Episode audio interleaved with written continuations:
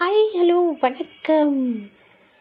சும்மா அப்படியே ப்ரௌஸ் பண்ணுவோம் இல்லைங்களா? அப்படி ப்ரௌஸ் பண்ணும்போது யூடியூப்பில் நான் ஒரு பாட்டு எதேச்சியாக பார்த்தேங்க. உன்மதமா என் மதமா ஆண்டவன் எந்த மதம் ஆஹா பாட்டு எப்படி இருக்குங்க? அட்டடடா கேட்டுகிட்டே இருக்கலாமான்றது. ஒரு ஒரு வரியும் அப்படியே நச்சு நச்சுன்னு இருக்குது மனசுக்குள்ளே நாய்களும் நரிகளும் நால்வகை பேய்களும் நாட்டியம் ஆடுதடா. இந்த மாதிரி ஒரு வரி வருது.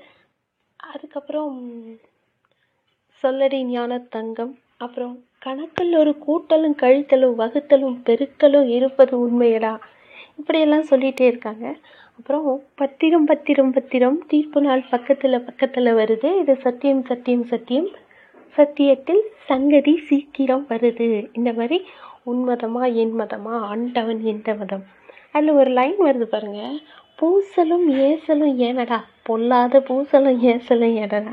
கூட வாங்கடா வாங்கடா வாங்கடா அப்படின்னு சொல்லிட்டு வருது. ஸோ இந்த பாட்டு ராஜா சார் தான் மியூசிக் பண்ணியிருக்காரு.